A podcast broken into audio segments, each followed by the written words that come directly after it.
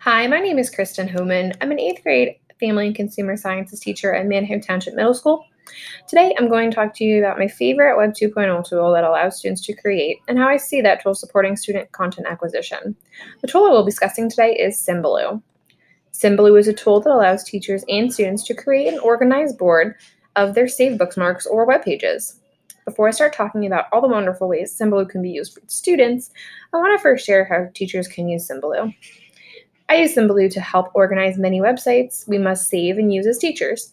I organize my Symbaloo page in tiled categories titled Standards, FCS Resources, Teacher Management and Professional Development, and Graduate School Resources, where I save all the great resources I come across in my instructional media graduate program at Wilkes University. A colleague of mine is in the process of rewriting her curriculum. As part of the planning process, I suggested she create a Symbaloo to help keep her resources organized. Curriculum mapping, lesson planning, and organizing resources are only a small sampling of ways Symbaloo can be used in the classroom. Symbaloo can also be used by students. My colleague's new curriculum is entirely project based, divided into three units to be completed over nine weeks.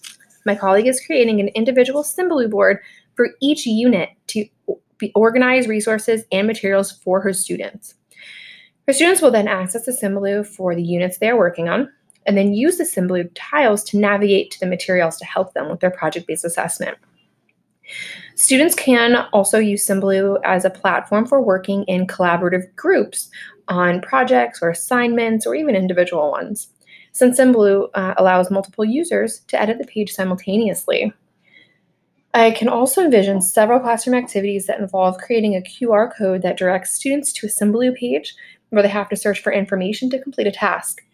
An activity like this can be used at any point within a unit, be it as an icebreaker or introductory activity in the beginning, to help students explore knowledge during a unit, or to review and expand upon the material at the end of a unit.